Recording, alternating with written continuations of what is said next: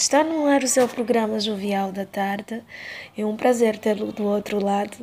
Já sabe que eu vou agradecer muito o carinho da sua preferência e da sua audiência para este programa. Olha, eu hoje estou aqui muito feliz. Eu estou. Feliz porque eu acrescentei o meu vocabulário lendo um livro maravilhoso que é O Pai, po o Pai Rico e o Pai Pobre. É livro por sugestão do Francisco Inácio, já agora os meus beijinhos vão para ele. Super obrigada por, por essa sugestão maravilhosa. É um livro bastante interessante que logo na introdução deste livro nós nos desperta aquilo que são interesse de, de nós jovens, aquilo que é o interesse do nosso próprio esforço. É um livro que nos impulsiona bastante os nossos sonhos, livro sobre o pai rico e o pai pobre, que não obstenha só ser o título de ser pai rico e pai pobre, não fala simplesmente de pobreza. Atenção, não devemos julgar o livro pela capa, isso é uma frase muito usada. Devemos lê-lo e saber, saber o que está dentro dele. E este livro, de certeza, que é uma receita maravilhosa. Já bebeu uma água, já tomou um chá? Mesmo?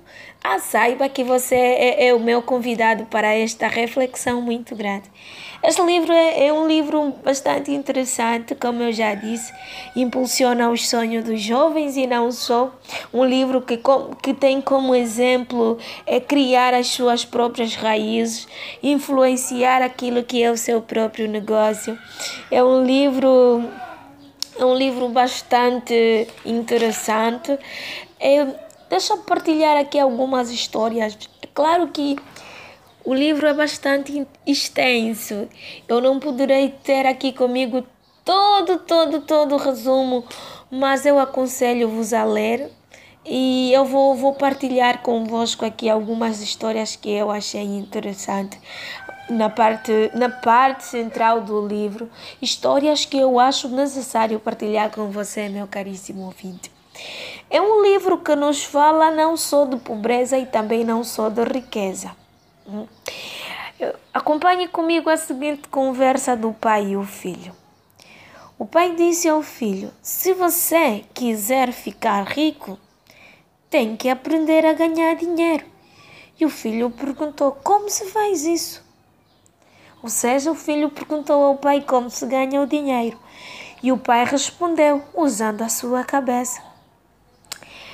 E aqui usando a sua cabeça, como é que o filho foi usar a cabeça? O filho foi usar a cabeça trabalhando naquilo que são os seus negócios. Ele teve uma ideia com o seu colega de turma e começaram a fazer coisas criativas porque ele achou que ganhar dinheiro não é sentar e ser rico, mas é indo trabalhar. Querido telespectador, caríssimo ouvinte, presta atenção nesta pequena frase. Ganhar dinheiro é usar a cabeça. Caríssimo, você pode usar a cabeça fazendo o seu negócio. Você pode usar a cabeça escrevendo um livro. Você pode usar a sua cabeça criando, criando uma uma coisa que, que possa gerar empregos. Você pode usar a sua cabeça fazendo coisas que acrescentam à sociedade, acrescentam aquilo que é a a dinâmica social da juventude e não só. Olha o exemplo aqui muito prático. Os ricos não trabalham para ter dinheiro. Os ricos trabalham para acrescentar naquilo que já têm. Já os pobres trabalham para ter dinheiro e para pagar e depois gastar. Mas deixa aqui usar um termo. Esse termo pobre é muito feio.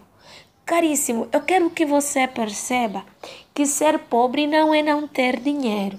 Ser pobre é não ter ideias construtivas. Ser pobre é você ser uma pessoa incapaz de impulsionar vidas, é você ser uma pessoa incapaz de criar algo que é seu. Porque na verdade, a frase rico abrange-se em vários, em vários, em vários, em vários cabimentos sociais.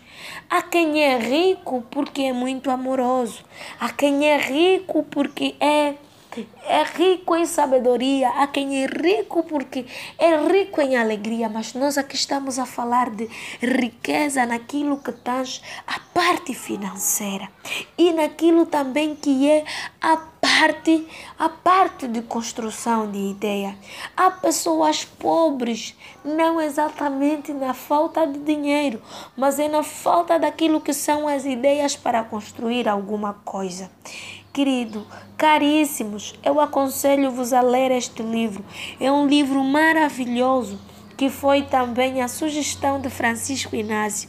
Doutor Francisco, um grande abraço e muito obrigada por nos ter sugerido. Mas a parte essencial que eu quero do meu caríssimo ouvinte é que você aprenda o seguinte: você não é pobre, você é capaz de construir alguma coisa. Você é capaz de impulsionar um jovem a trabalhar. Você é capaz de empregar alguém. Você é capaz de criar algum negócio usando a sua cabeça, usando os seus métodos. Se você é bom no ensino, então ensine pessoas, gera discípulos, assim como todos os outros fizeram. Aristóteles, como qualquer um fez, Sócrates, enfim. Faça isso. Você não é pobre. Você só precisa de ideias para começar. Então comece, trabalhe, impulsiona jovens Faça o seu próprio negócio. Não te consideras uma pessoa pobre. E para quem tem um bocado, não queremos ferir nem um lado nem outro. Para quem acha-se rico, para quem acha que, que, que já tem, trabalhe acrescenta. É muito bom quando nós, nós temos poder, mas deste poder nós temos capacidade de ajudar algumas pessoas, capaz de, de contar as nossas experiências. Há uns que são ricos porque são de berço e há outros porque é trabalhado. Então eu quero que você aprenda que a melhor maneira de ter alguma coisa é trabalhando, é criando o seu próprio negócio, como aqui o livro está nos exemplificar. Isso é uma história, é um exemplo vivo que eu quero que você aprenda comigo.